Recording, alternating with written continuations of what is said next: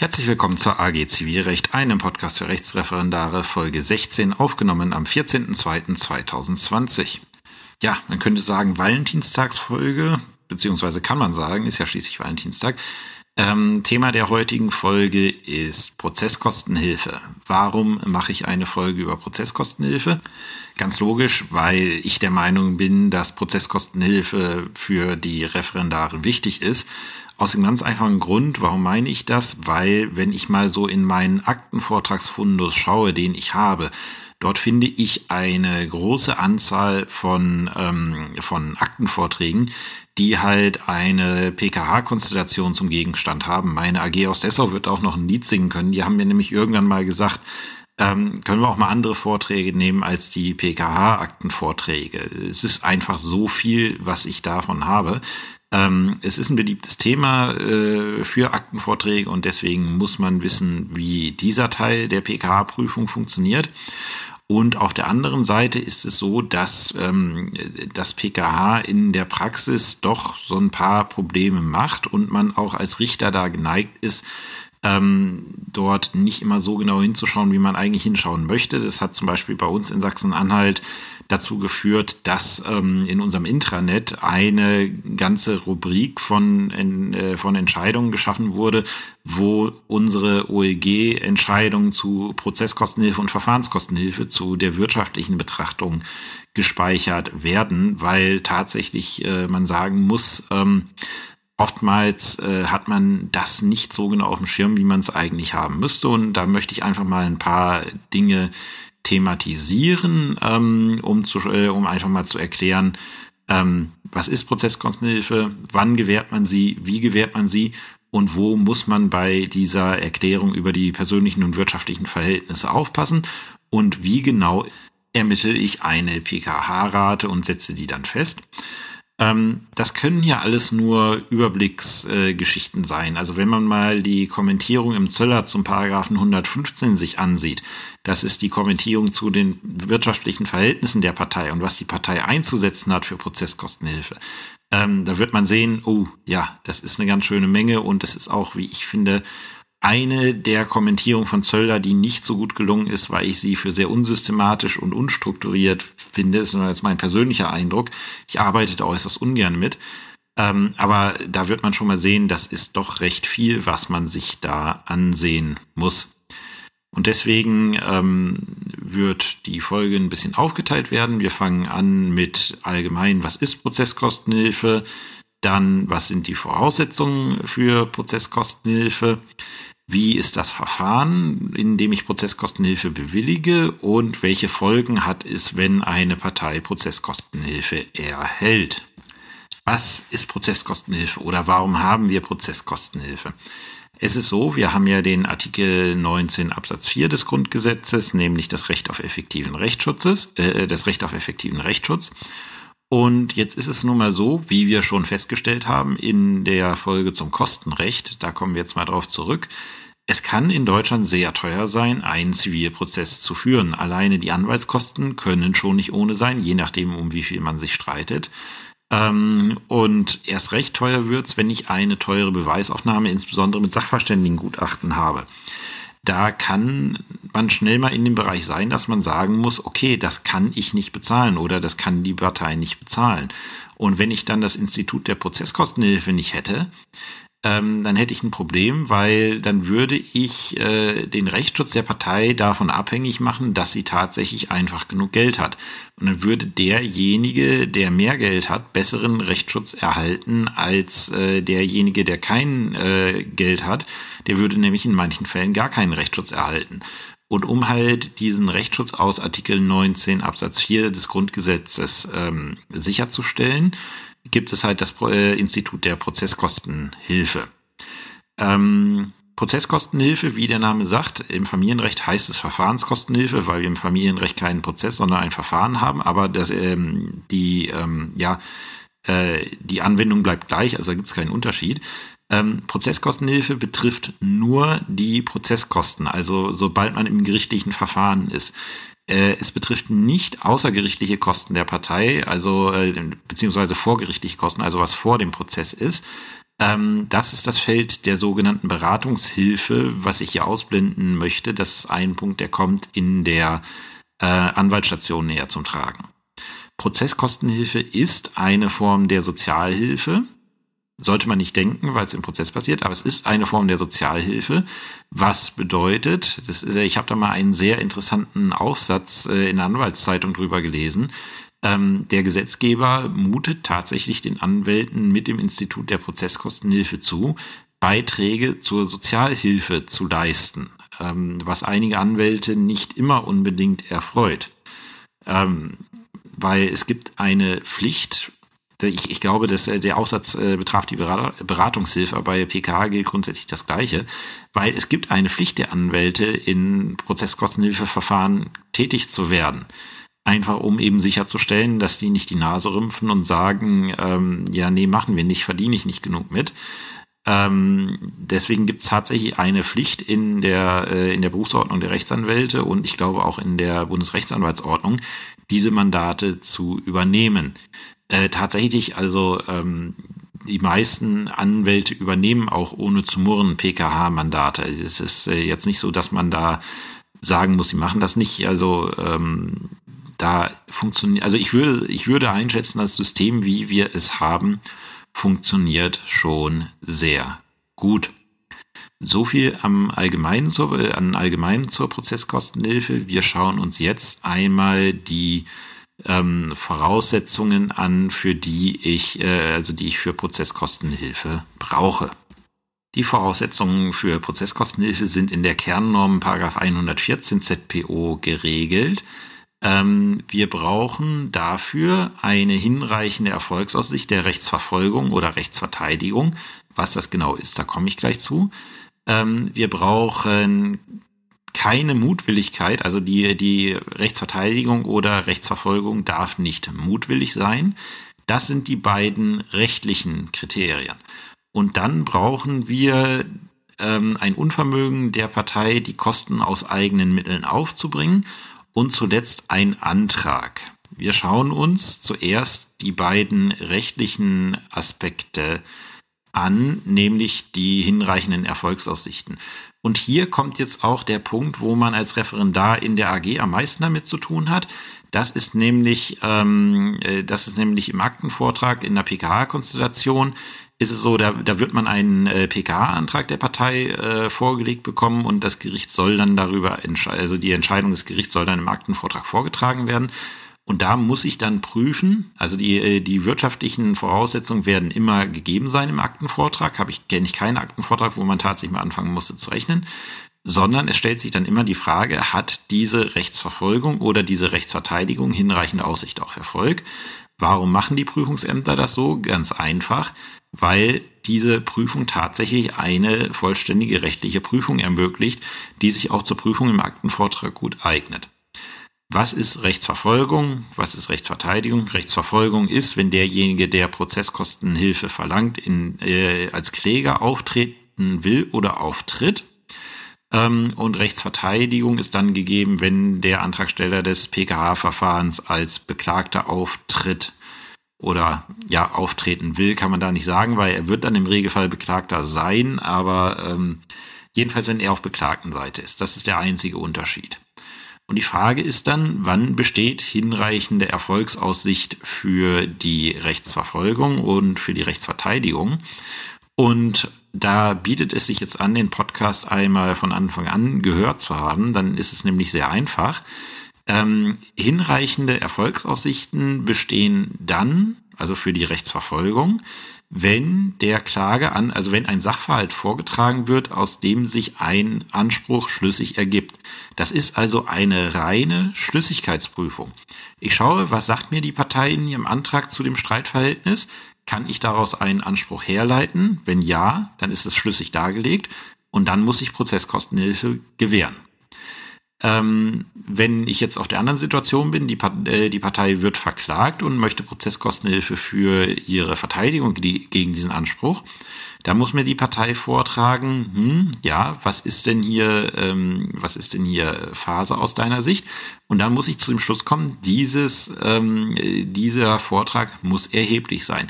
Wenn er erheblich ist, dann hat auch die, ähm, äh, dann hat auch die, Verte äh, die Rechtsverteidigung Aussicht auf Erfolg.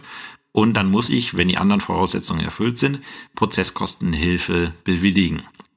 Was nicht stattfindet im Rahmen der Prüfung der Erfolgsaussichten, ist eine Beweisaufnahme. Die findet im PKA-Verfahren sowieso nicht statt. Und es findet auch keine Beweisantizipation statt. Ähm, es ist jetzt so, ich, ne, ich höre die Gegenseite natürlich an und wenn ich feststelle, ähm, das wird darauf hinauslaufen, dass die Partei was beweisen muss, dann darf ich im Rahmen der Erfolgsaussichten nur grundsätzlich prüfen, hat die Partei denn überhaupt Beweis angetreten dafür? Weil wenn die Partei in, ihr, in ihrer Darstellung zum Streitverhältnis äh, keine, äh, keinen Beweis äh, für streitige Behauptungen antritt, die sie beweisen muss, dann wird sie beweisfällig bleiben. Und dann wird die Beweisaufnahme zu ihren Gunsten ausgehen und dann hat die Rechtsverfolgung, Rechtsverteidigung keine Aussicht auf Erfolg. Das ist aber die einzige Prüfung der Beweis, äh, Beweislage, die ich in diesem Prüfungspunkt den Erfolgsaussichten machen kann. Und da darf ich nicht antizipieren, da muss ich nur schauen, hat die Partei überhaupt Beweis angetreten? Und beispielsweise darf ich diesen Beweis überhaupt erheben, wenn es natürlich ein unzulässiger Beweis ist, den darf ich nicht erheben ähm, dann kommt es zum selben. Aber da sehr vorsichtig und sehr eingeschränkt mit der Beweiswürdigung sein. Die hat nämlich äh, da nichts zu, äh, zu suchen. Wie ist es jetzt, wenn wir nicht über Tatsachen streiten, sondern über Rechtsfragen? Da muss man sagen, gut, das Gericht kann die Rechtsfragen selber beantworten. Das ist äh, grundsätzlich relativ einfach. Ähm, jetzt kann es aber sein, dass das eine strittige und höchstrichterlich ungeklärte Rechtsfrage ist, die hier Thema ist. Und jetzt stellen wir uns vor, der Kläger beruft sich da auf eine Rechtsansicht, die äh, hochgradig streitig ist. Und das Gericht sagt, nee, ich sehe das anders. Ich folge der anderen Rechtsansicht. Da müsste man sagen, gut, dann hat es keine Aussicht auf Erfolg. Ähm, so einfach kann man es sich nicht machen, weil der BGH sagt, und das sagt er auch zu Recht, das PKH-Verfahren dient nicht der Klärung schwieriger Rechtsfragen. Wenn eine ungeklärte Rechtsfrage entscheidungserheblich ist in einem Verfahren und eine Partei möchte da PKH haben, dann darf ich nur prüfen, ist, die, ist der Standpunkt, ist der Rechtsstandpunkt der Partei rechtlich vertretbar und dann muss ich Prozesskostenhilfe gewähren, selbst wenn ich als Gericht einen anderen Standpunkt einnehmen möchte und deswegen eigentlich sagen könnte, die Klage ist für mich unschlüssig. Aber wenn ich sage, aus Rechtsgründen folgt hier kein Anspruch, dann müsste ich die Klage, also müsste ich sagen, die Klage ist nicht schlüssig und dementsprechend hat die Klage keine Erfolgsaussichten. Wie gesagt, einziger Ausnahmepunkt davon, die ungeklärte Rechtsfrage.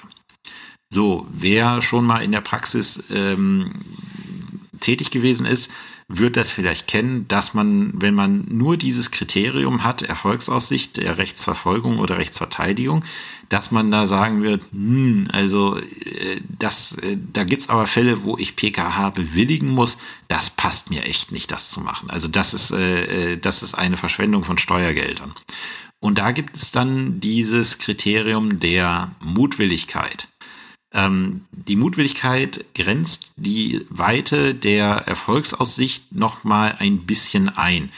Denn eine Rechtsverfolgung ist mutwillig, wenn eine Partei, die den Prozess selber finanzieren würde, diese Kosten nicht aufbringen würde. Und da kann man dann schon wieder korrektiv äh, arbeiten, gerade was die Beweiswürdigung angeht, weil hier darf ich zum Beispiel eine Beweisantizipation in engen ja im engen Umfang durchführen. Wenn ich zum Beispiel eine Beweislage habe, die so erdrückend ist, ich habe zwar eine schlüssige Klage, aber ich sehe, die Beweislage ist so erdrückend, das wird die Partei mir niemals beweisen können. Zum Beispiel, weil schon Zeugen irgendwie mal in einem gerichtlichen Verfahren vernommen worden sind, was sie da gesagt haben. Ähm, dann kann ich sagen, okay, eine Partei, die diesen Prozess selber bezahlen müsste, die würde dieses Beweisrisiko bei dieser Sachlage niemals eingehen, eingehen und deswegen ist es mutwillig. Da kann ich an dieser Stelle äh, das Ergebnis der Erfolgsaussichten korrigieren über die Mutwilligkeit, aber muss ich sehr zurückhaltend machen. Grundsätzlich keine Beweiswürdigung im PKA-Verfahren. Hier darf ich darf ich es in ganz engen Ausnahmefällen mal machen. Was sind noch Gründe für die Mutwilligkeit? Das können sein, das Vorschieben einer mittellosen Partei, um äh, Prozesskostenhilfe zu erlangen, ist ein häufiges Thema. Da wird irgendwie ein äh, Anspruch abgetreten, allein mit dem Ziel, jetzt jemanden Mittellosen zu haben, um den Prozess auf Staatskosten zu führen. Gibt sehr viel Kommentierung dazu, in welchen, äh, in welchen Fallgestaltungen das zulässig ist. Das kann im Einzelfall ähm, dazu führen, dass, ähm, äh, dass die Rechtsverfolgung mutwillig ist ähm, die wirtschaftliche Bedeutungslosigkeit des Prozesses kann zu einer Mutwilligkeit führen. Beispielsweise, wenn um einen Cent geklagt wird, das, äh, da gibt es tatsächlich Entscheidungen zu.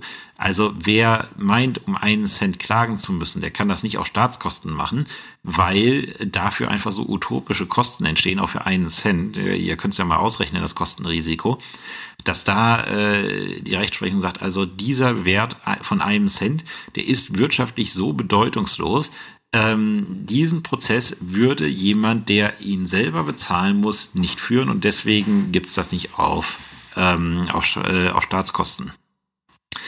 Ähm, ein Fall, den ich mal in Magdeburg hatte, da wollte ein Nachlassverwalter ähm, irgendwie ein Grundstück zum Nachlass einklagen und sagte mir in seinem PKH-Antrag, ja, ähm, selbst wenn ich äh, dieses Grundstück zur Masse ziehe, also zum Nachlass ziehe, wird der Nachlass immer noch hoch überschuldet sein.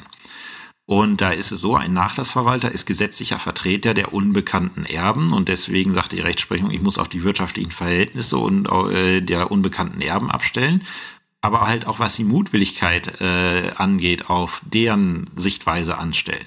So, und ein Erbe, der sieht, der Nachlass ist überschuldet und er wird auch überschuldet sein, wenn ich dieses Grundstück zum Nachlass ziehe.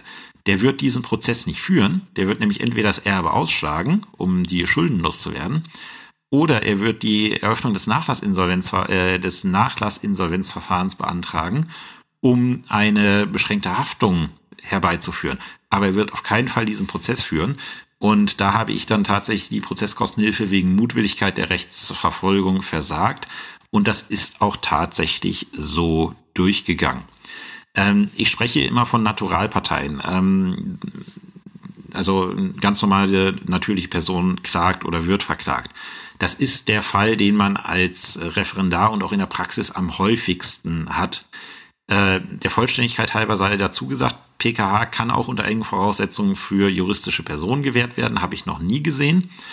Und ein häufig praktisch, aber ausbildungstechnisch nicht relevantes Beispiel für PKH, deswegen erwähne ich das hier nur und vertiefe es nicht, ist die ähm, Prozesskostenhilfegewährung für eine Parteikraft Amtes, beispielsweise für den Insolvenzverwalter, praktisch sehr bedeutsam, aber theoretisch nicht. Deswegen erwähne ich es nur. Wer da mehr zu wissen möchte, muss sich einmal im Zöller das Ganze anschauen.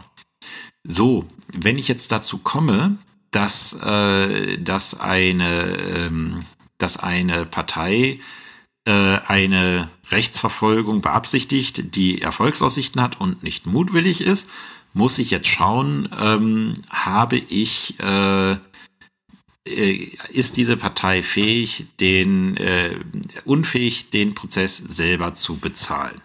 Und da ist die Kernnorm Paragraph 115 ZPO und wer die einfach mal ausschlägt in den Shownotes wird sehen, um Himmels Willen. Ja, ähm, die ist sehr lang. Ich äh, breche sie hier mal auf das Wesentliche runter. Ähm, die Partei darf nämlich unfähig, äh, also muss unfähig sein, den Prozess aus eigenen Mitteln, entweder aus ihrem Einkommen oder aus ihrem Vermögen, ganz oder in Teilen zu bezahlen. So, da haben wir den ersten Unterschied, Einkommen und Vermögen. Einkommen ist das, was äh, die Partei regelmäßig erwirtschaftet. Ähm, daraus setze ich sogenannt, gegebenenfalls sogenannte Zahlungsraten fest, also Raten, die die Partei jeden Monat zu zahlen hat. Und Vermögen ist das, was die Partei angespart hat, was da vorhanden ist. Und daraus kann ich Einmalzahlungen festsetzen. Wir schauen uns jetzt einmal zunächst das Einkommen an. Wie gesagt, alle, ähm, wie, wie mache ich diese Berechnung? Hat die Partei, wie viel, Einko äh, wie viel Einkommen hat die Partei? Wie viel Einkommen muss die Partei zur Durchführung des Rechtsstreits einsetzen? Ähm, und welche PKH-Rate resultiert daraus? Ähm, da gibt es in der Praxis, ich habe mal einen, also den Rechner, den ich eigentlich benutze, ähm, verlinkt. Das ist PKH Fix. Äh, da nehme ich die Excel-Tabelle. Wie gesagt, ist in den Shownotes verlinkt. Hat mein schlauer Informatiker ins Leben gerufen, der die auch regelmäßig aktualisiert. Ist wichtig, die Freibeträge, die da drin sind, die steigen alle sechs Monate oder verändern sich alle sechs Monate. Deswegen muss ich diesen PKH-Rechner, wenn ich ihn benutzen möchte, immer aktuell halten. Und ich muss aufpassen, das ist eine reine praktische Erwägung, ähm, Excel blockiert mal diese Formeln, die da drin sind. Da muss ich dann mal schauen, ob das auch wirklich richtig gerechnet ist. Nicht, dass da irgendwie was blockiert ist. Und man muss das Prinzip sowieso erstmal verstanden haben. Also bevor ich als Richter einen PKH-Rechner benutzt habe, bin ich tatsächlich hergegangen, habe mir einen Züller genommen und angefangen, das selber auszurechnen, ob das denn auch stimmt, was da im PKH-Rechner steht. Damals musste ich sagen, es stimmte. Ähm, und äh, im Endeffekt, äh, ja, stimmt es auch, auch heute noch. Also, wenn ihr euch mal diese PK-Fix-Tabelle, die ich da verlinkt habe, ähm, euch anseht, dann werdet ihr sehen, oben soll man das Bruttoeinkommen eintragen, dann die ganzen steuerrechtlichen Abzüge und so weiter. Ähm, es ist einfacher, und so mache ich es in der Praxis auch, einfach vom Nettoeinkommen abzugehen, weil das, was vom Bruttoeinkommen abgeht an steuerlichen und Sozialversicherungsabzügen, die muss ich auch im PKH-Verfahren abziehen und deswegen rechne ich gleich immer mit dem Nettoeinkommen. So, von dem Nettoeinkommen muss ich erstmal abziehen den Freibetrag für die Partei. Wie hoch der ist, machen wir gleich mal an einem Beispiel. Ähm, dann muss ich schauen, ist die Partei erwerbstätig? Wenn die Partei erwerbstätig ist, äh, soll ihr ein Anreiz gegeben werden, diese Erwerbstätigkeit äh, weiterzuführen. Deswegen kriegt sie, wenn sie erwerbstätig ist, nochmal einen Freibetrag obendrauf. Und dann muss ich schauen, habe ich Freibeträge für unterhaltspflichtige Personen, also Mann und Kinder. Bei Kindern muss ich schauen, wie alt sind diese Kinder, weil je älter die werden, umso höher wird deren Freibetrag. Ähm, und äh, dann muss ich schauen, haben diese unterhaltspflichtigen Personen eigenes Einkommen. Das wird dann gegen diesen Freibetrag gegengerechnet. Also wer sich selbst von denen unterhalten kann, bis zur Höhe des Freibetrages, das fällt dann nicht an muss die Partei, wie gesagt, werden wir im Verfahren machen, alles angeben. Dann muss ich davon abziehen Werbungskosten wie Fahrten zur Arbeit. Ähm, die angemessenen Kosten der Unterkunft muss ich abziehen. Das ist ein ganz wichtiger Punkt. Das sind nicht die tatsächlichen Kosten, die die Partei hat. Wenn äh, ich muss schauen, was sagt das Sozialamt in deren Bezirk, was sind angemessene Kosten der Unterkunft für diese Partei.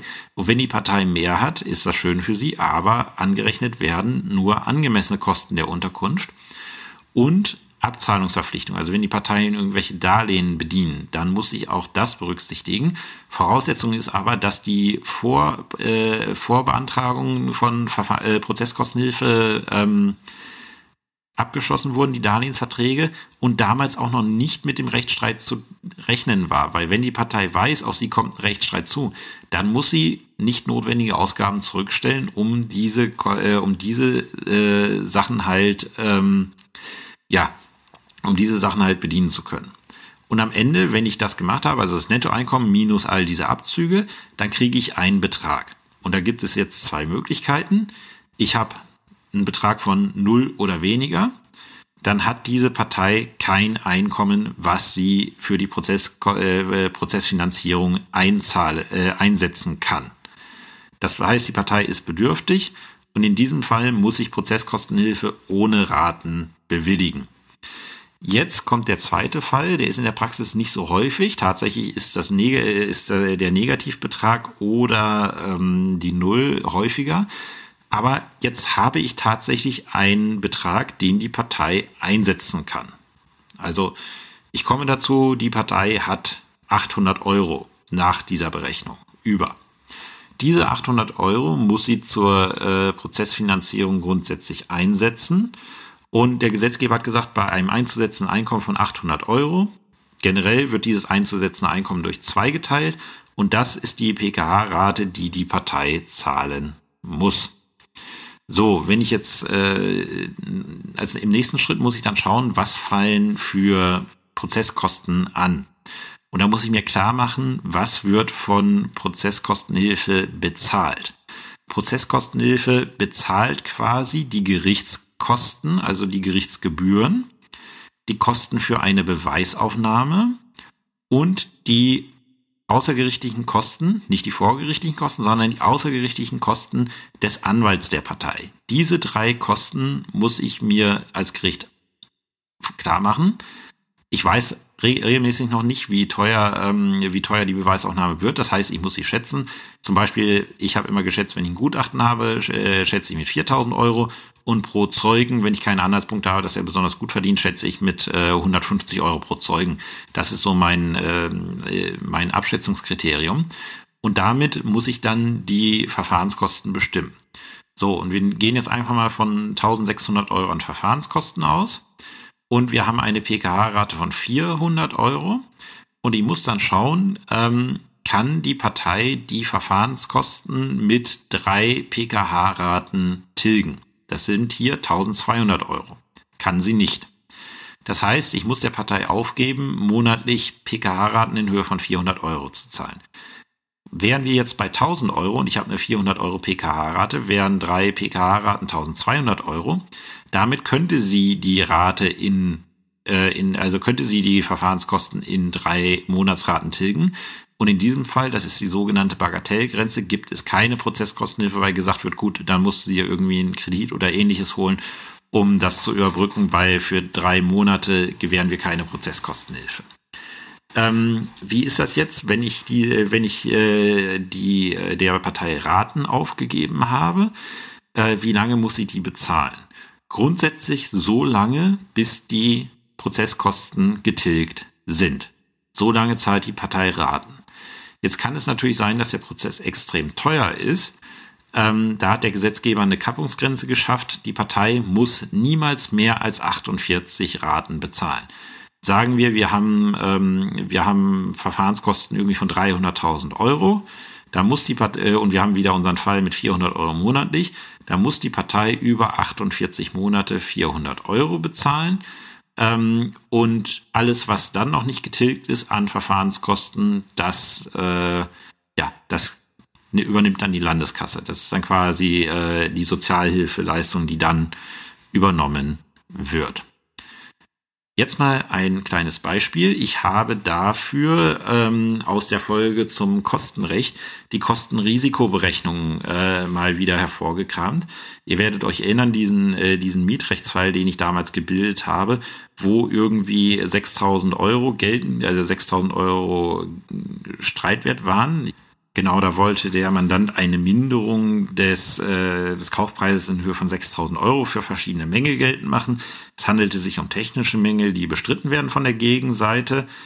Ähm, so, und wir haben, äh, wir müssen dann schauen, was haben wir an Gerichtskosten? Ich habe, ähm, wie gesagt, äh, damals ausgerechnet beim Streitwert von 6.000 Euro, drei Gerichtsgebühren 495 Euro. Ähm, die Kosten für einen Sachverständigen 3000 plus 1000 Euro für die Anhörung. Das sind die 4000, mit denen ich rechne. Das heißt, wir haben gerichtliche Kosten für das Gericht und für die Beweisaufnahme von 4495 Euro. Und für den Anwalt fallen 803 Euro und 13 Cent an für diesen Fall an außergerichtlichen Kosten, weil er schon vorgerichtlich tätig gewesen ist. Das muss man dazu sagen, sonst, ähm, sonst macht das keinen Sinn. Wir gehen jetzt davon aus, wie in dem Beispiel auch geschildert, wir haben einen Mandanten, also einen Mandanten, der hat ein Nettoeinkommen von 1900 Euro, ist Vater eines sechsjährigen Kindes und alleinerziehend, ähm, hat Kosten für angemessenen Wohnraum von 400 Euro, eine ange also angemessene Versicherung in Höhe von 100 Euro und er hat noch eine Abzahlungsverpflichtung, die er lange vor dem Prozess eingegangen hat, von 100 Euro monatlich.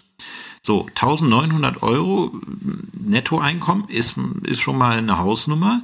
Da kommt man vielleicht nicht gleich darauf, dass ähm, hier Prozesskostenhilfe so dringend zu gewähren sein könnte. Aber wir schauen uns das mal an. Wir haben das Nettoeinkommen von 1900 Euro. Davon ziehen wir zunächst den Freibetrag äh, für den Kläger ab. Das sind Stand heute, also Stand 14.02.2020, für den Fall, dass die Folge mal in ein paar Jahren gehört wird, mag sich das schon wieder geändert haben. Stand heute ist der Freibetrag bei 501 Euro für die Partei. So, der Kläger arbeitet, deswegen soll er einen Anreiz kriegen, weiterzuarbeiten. Dafür kriegt er nochmal einen Freibetrag, den erwerbstätigen Freibetrag von 228 Euro drauf. Jetzt hat er ein, ähm, ein Kind, sechs Jahre, und für das sechsjährige Kind sieht das Gesetz einen Freibetrag in Höhe von 358 Euro vor. Und das sechsjährige Kind hat auch keine eigenen Einnahmen, deswegen müssen wir da nichts gegenrechnen. Wir haben angemessene Kosten der Unterkunft. ähm, in Höhe von 400 Euro, die ziehen wir ab, Versicherungen in Höhe von 100 Euro, die ziehen wir ab und dann auch nochmal die Abzahlungsverpflichtung von 100 Euro, die wir abziehen. Das bedeutet, es bleibt ein freier Betrag von 213 Euro. Und das Gesetz sagt, die PKH-Rate, die wir einsetzen, also die wir ansetzen, sind 107 Euro, die Hälfte von 213 Euro gerundet. So, wir haben insgesamt Verfahrenskosten, Gerichts- und Anwaltskosten von 5.303 Euro und 13 Cent. Das bedeutet, mit 107 Euro Rate kann ich das nicht in drei Monaten tilgen. Bedeutet PKH-Bewilligung mit einer Monatsrate von 107 Euro. Und wer ganz genau rechnet, wird feststellen, 5.303 Euro und 13 Cent kann ich komplett erst in 49,56 Monatsraten tilgen bei der Rate von 107 Euro. Das bedeutet, nach 48 Raten ist Schluss und dem Kläger wird quasi werden quasi 1,56 Monatsraten vom Staat geschenkt, die der Staat nicht haben möchte. So berechne ich die ganze Geschichte und so komme ich dann auch zu einer PKH-Rate. Das Problem ist, äh, oder da, da komme ich jetzt, da komme ich später zu, da, da, da komme ich nämlich schon irgendwie ins Verfahren rein und das ist ein eigener Punkt. Ähm, was haben wir sonst noch? Äh, das Vermögen, genau. Was, was muss die Partei an Vermögen einsetzen, was sie äh, einmalig hat? Ähm, Vermögen ist, wie gesagt, alles, was die Partei zu Geld machen kann. Ähm, da gibt es sehr viel Einzelrechtsprechung. Unter, unter bestimmten Voraussetzungen muss ich auch mein Wohnhaus verkaufen, um einen Prozess zu finanzieren. Wie das genau läuft, würde hier zu weit führen. Ähm, grundsätzlich für euch in der Ausbildung, ähm, jede Partei darf 5000 Euro frei haben. Also alles, was unter 5000 Euro ist, ziehen wir nicht heran für die Finanzierung. Dieser Betrag von 5000 äh, Euro erhöht sich um 500 Euro pro ähm, unterhaltspflichtiger Person. Das heißt, in unserem Fall mit dem, äh, mit dem sechsjährigen Kind, 5000 Euro für den Vater, 500 für das Kind macht 5500 Euro. Alles, was der, äh, alles, was da drüber ist, äh, muss herangezogen werden für die, äh, für die Finanzierung in Form einer Einmalzahlung. Und stelle ich fest, dass das, was ich heranziehen muss für die Einmalzahlung, höher ist als das, ähm, was an Prozesskosten vorhanden ist, dann darf ich Prozesskostenhilfe nicht bewilligen, weil die Partei nicht bedürftig ist. Ähm, wenn weniger vorhanden ist als Prozesskosten vorhanden sind, dann muss ich der Partei aufgeben, das, was sie über dem sogenannten Schuldenvermögen hat, das ist dieser Freibetrag, ähm, dass sie das alles auf einmal zahlt und den Rest muss ich dann gegebenenfalls mit Ratenzahlung machen oder eben auch nicht.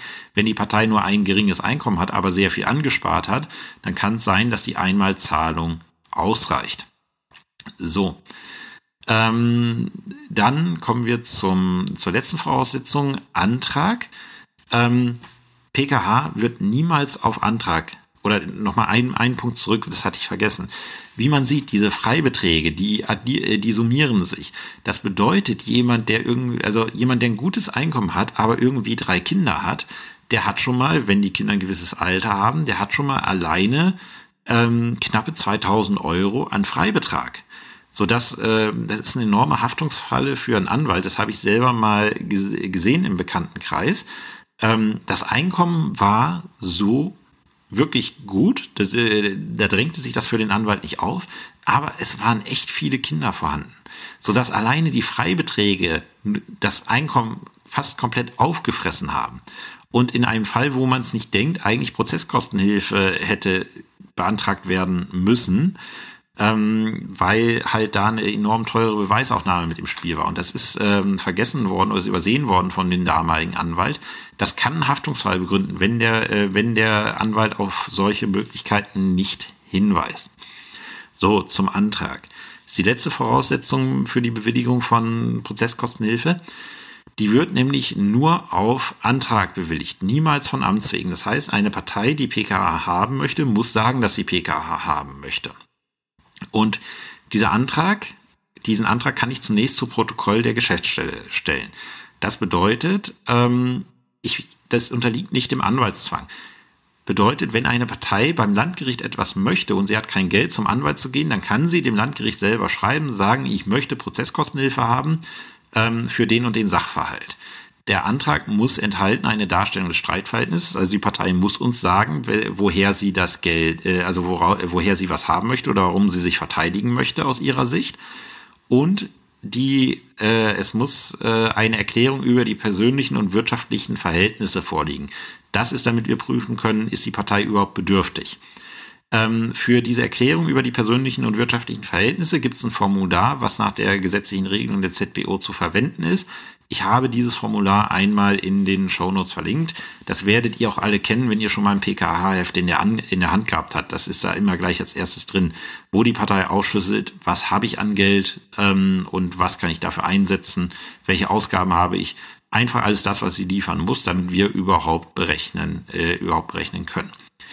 Äh, die Parteien neigen dazu, diese also es ist tatsächlich so, wenn man die sich mal genau anguckt, diese Erklärungen werden oftmals echt schlampig ausgefüllt. Teilweise sind äh, Anwälte oder Parteien sogar zu frech und reiche äh, und füllen die überhaupt nicht aus. Ich habe das einmal in Stendal gehabt äh, bei, beim Landgericht, da kriegte ich vom beklagten äh, Anwalt einen Antrag auf Prozesskostenhilfe mit äh, Erklärung über persönlichen und wirtschaftlichen Verhältnisse und da war nichts ausgefüllt. Die war, äh, da war am Ende eine Unterschrift unter Erklärung, aber es war nichts eingetragen. So, äh, oder es werden mal so ganz nebenbei Sachen vergessen.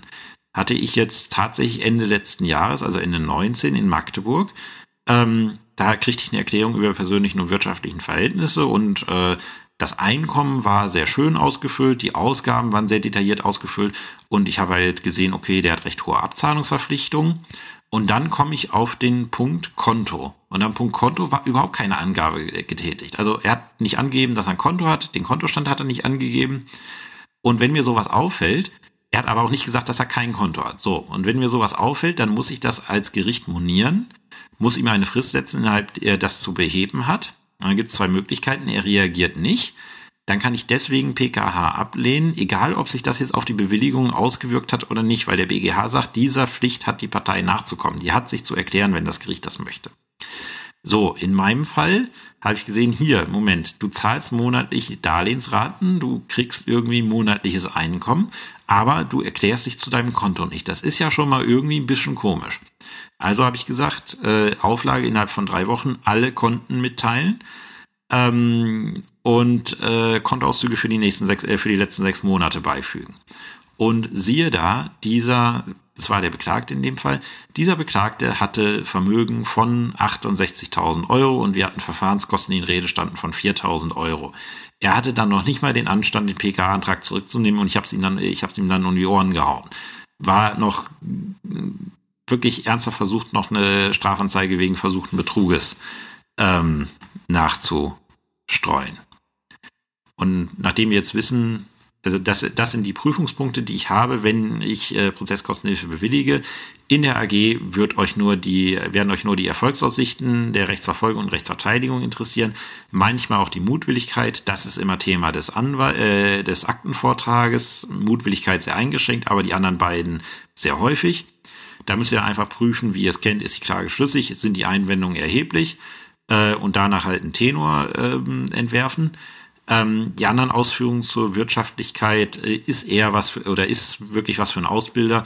Ähm, und ich will hier halt einfach mal äh, einen Fokus drauf legen, weil man muss leider dazu sagen, in der Praxis wird es teilweise sehr stiefmütterlich gehandhabt. Da wird dann sehr oft äh, ratenfreie Prozesskostenhilfe bewilligt, ohne mal genauer hinzuschauen, ob nicht vielleicht doch eine Rate festzusetzen ist. Deswegen einfach mal der Appell, hier auch genau in die Erklärung hinzuschauen und sich einfach die fünf bis sechs Minuten Zeit zu nehmen, die Daten einmal kurz in den PKH-Rechner zu, äh, zu jagen. So viel Zeit nimmt das nicht ein. Wir kommen zum Verfahren über die Bewilligung von Prozesskostenhilfe. Hinsichtlich des Verfahrens von Prozesskostenhilfe muss man wissen, das Prozesskostenhilfeverfahren ist ein eigenes Verfahren. Deswegen schreibt man da im Rubrum auch immer in dem Prozesskostenhilfeverfahren, nicht in dem Rechtsstreit.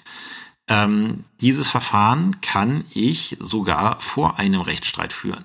Weil überlegen wir mal, ähm, eine Partei möchte eine Klage erheben, hat aber kein Geld, die Gerichtsgebühren zu zahlen. Diese Klage wird nicht zugestellt werden, aber in dem Moment, wo sie Klage erhebt, wird sie Kostenschuldner der Gerichtsgebühren. Das bedeutet, äh, sie könnte ja die Klage erheben und dann einen Prozesskostenhilfeantrag stellen, dann würde die Klage halt nicht zugestellt werden. Aber wenn der Prozesskostenhilfeantrag keinen Erfolg hat, müsste sie die Klage zurücknehmen und würde immer noch eine Gerichtsgebühr bezahlen. Genauso müsste sie beim Landgericht einen Anwalt beauftragen und das kann irgendwie nicht sein. Deswegen ist das Prozesskostenhilfeverfahren ein eigenständiges Verfahren mit eigenständigen Verfahrensregeln. Zum Beispiel der Verfahrensregel, das, äh, das Prozesskostenhilfeverfahren ähm, löst keine Gerichtsgebühren aus.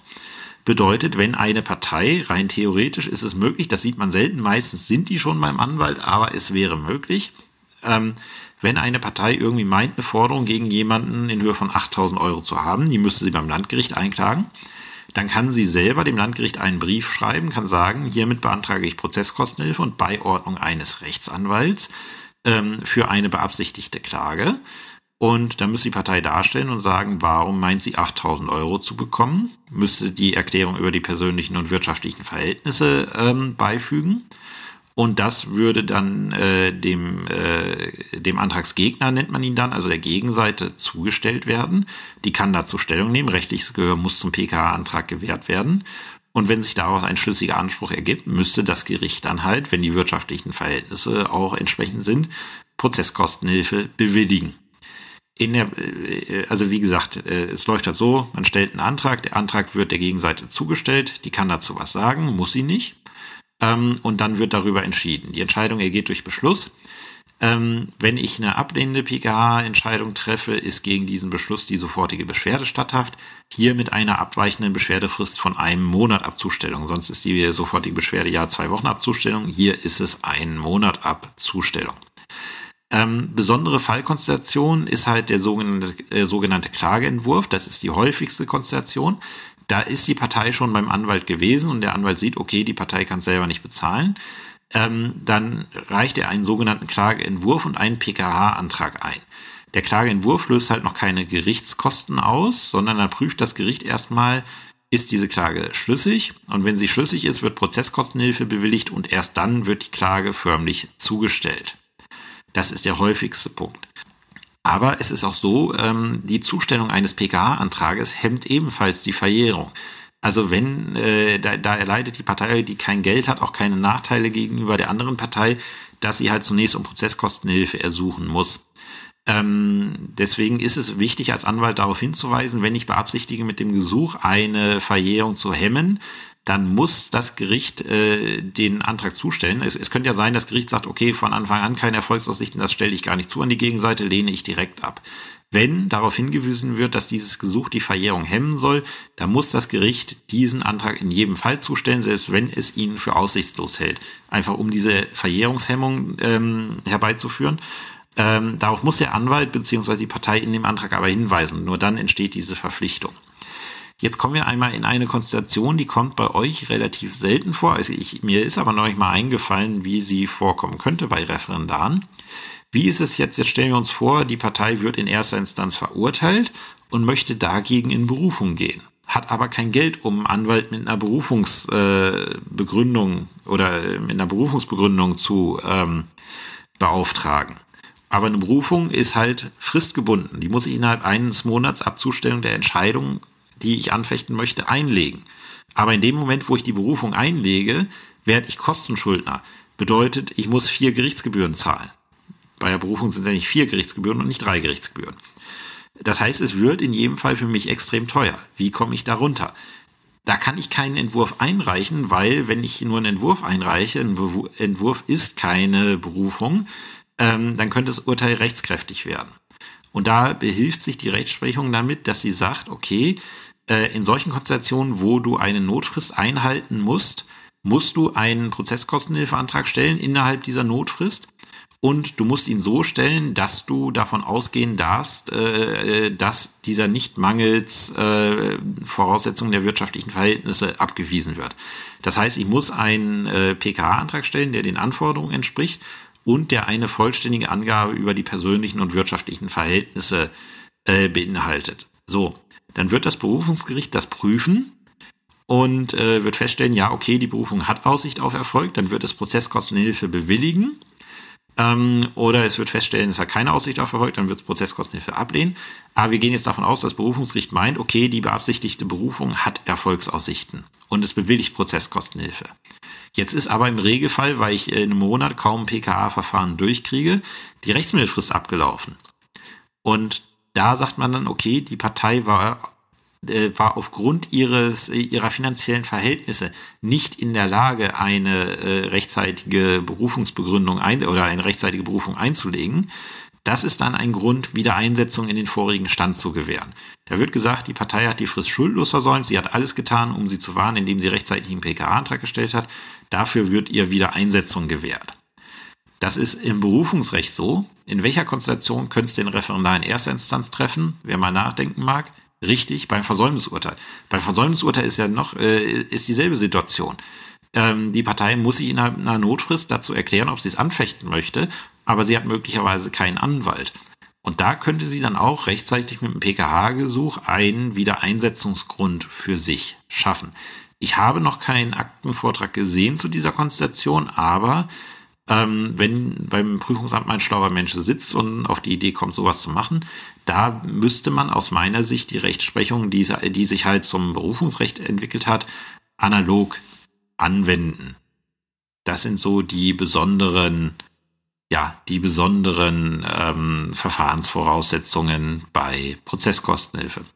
Kommen wir nun abschließend dazu, was, der, was für Folgen denn die Bewilligung von Prozesskostenhilfe hat. Die Folgen, die die Bewilligung von Prozesskostenhilfe hat, äh, ist geregelt in Paragraph 123, äh, Entschuldigung, in 122 ZBO. Ähm, das bedeutet erstmal, wenn ich Prozesskostenhilfe bewillige, dann darf die Landeskasse, also die Gerichtskasse, keine äh, grundsätzlich keine Gebühren mehr gegen, also Gerichtsgebühren mehr gegen denjenigen äh Geld machen, der Prozesskostenhilfe bewilligt bekommen hat. Die darf es nur im Rahmen der gerichtlichen Bestimmung geltend machen, wie es so schön heißt. Was ist die gerichtliche Bestimmung? Das ist die Ratenzahlung. Nur in diesem Rahmen darf ich die Partei zu Gerichtsgebühren heranziehen. Und es macht keinen Unterschied, ob diese Gerichtsgebühren noch in Zukunft entstehen werden oder schon entstanden sind. Also auch rückständige Gebühren werden davon, äh, werden davon erfasst. Ähm, wenn jetzt Prozesskostenhilfe bewilligt und ein Anwalt beigeordnet wird, ähm, wann wird ein Anwalt beigeordnet? Hatte ich vergessen zu erwähnen. Anwalt wird beigeordnet, wenn der Prozess, äh, wenn für den Prozess Anwaltszwang besteht, weil sonst kann die Partei nicht führen, ist klar. Und bei Prozessen, ähm, wo kein Anwaltszwang besteht, wird, äh, wird äh, ein Anwalt beigeordnet, wenn es der Partei nicht zuzumuten ist, das selber zu machen.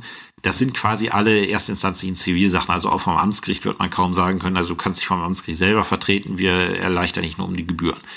Ähm, wenn Anwalt beigeordnet worden ist, führt die Bewilligung von Prozesskostenhilfe da, dazu, dass der Anwalt gegen seinen Mandanten keinen Gebührenanspruch mehr geltend machen kann. Daraufhin erwirbt er aber einen eigenen Anspruch gegen die Landeskasse. Das heißt, die Landeskasse zahlt den Anwalt seine PKH-Gebühren. Die PKH-Gebühren können im Einzelfall niedriger sein und sind es meistens auch im Einzelfall als die normalen Gebühren, die er verlangen könnte. Dafür hat er aber, der Anwalt aber einen solventen Kostenschuldner und deswegen machen viele Anwälte auch äh, Prozesskostenhilfeverfahren, weil sie wissen, sie werden in jedem Fall bezahlt. Was sie bei einem Mandanten, der Selbstzahler ist, nicht unbedingt wissen können.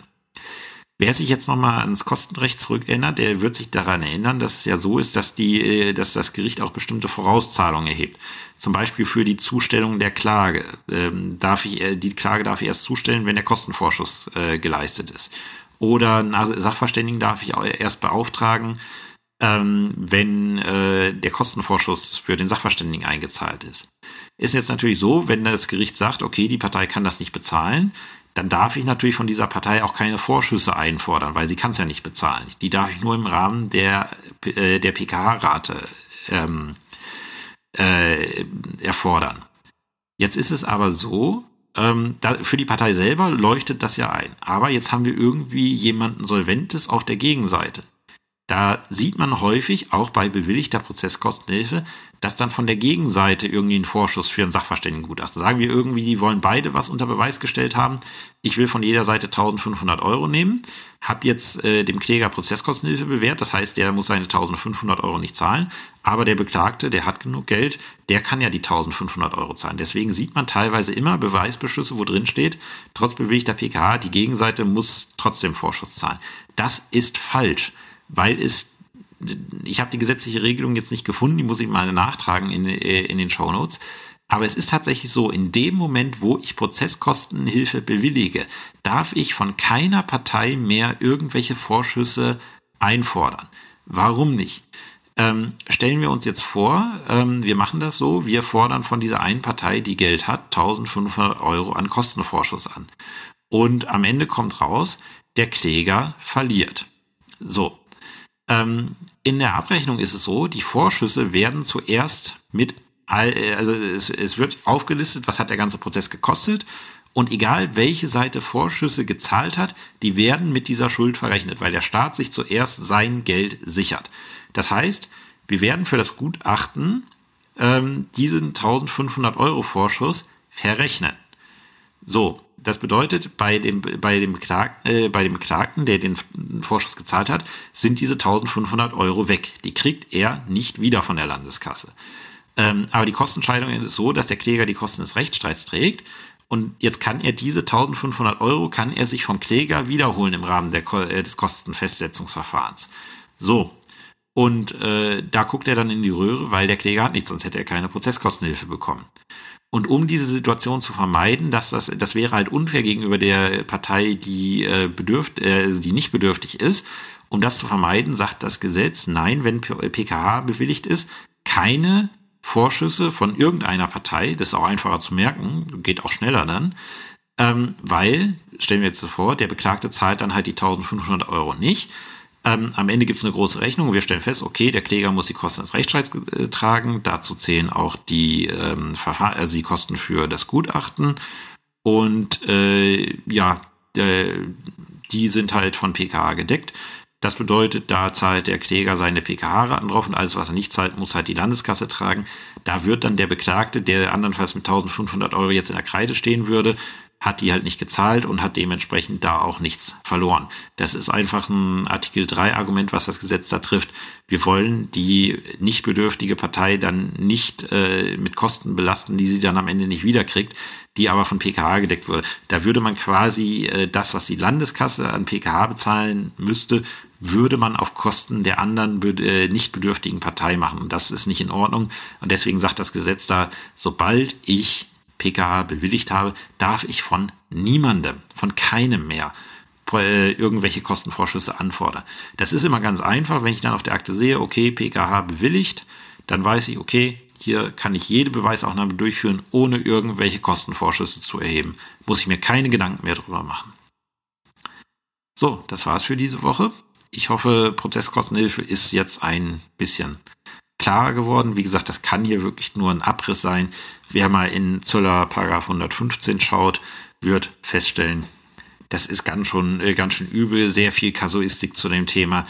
Ähm, es soll, äh, es ist halt viel Einzelfallfrage und im Einzelfall muss man immer nachschauen, muss auch immer mal in Juris recherchieren.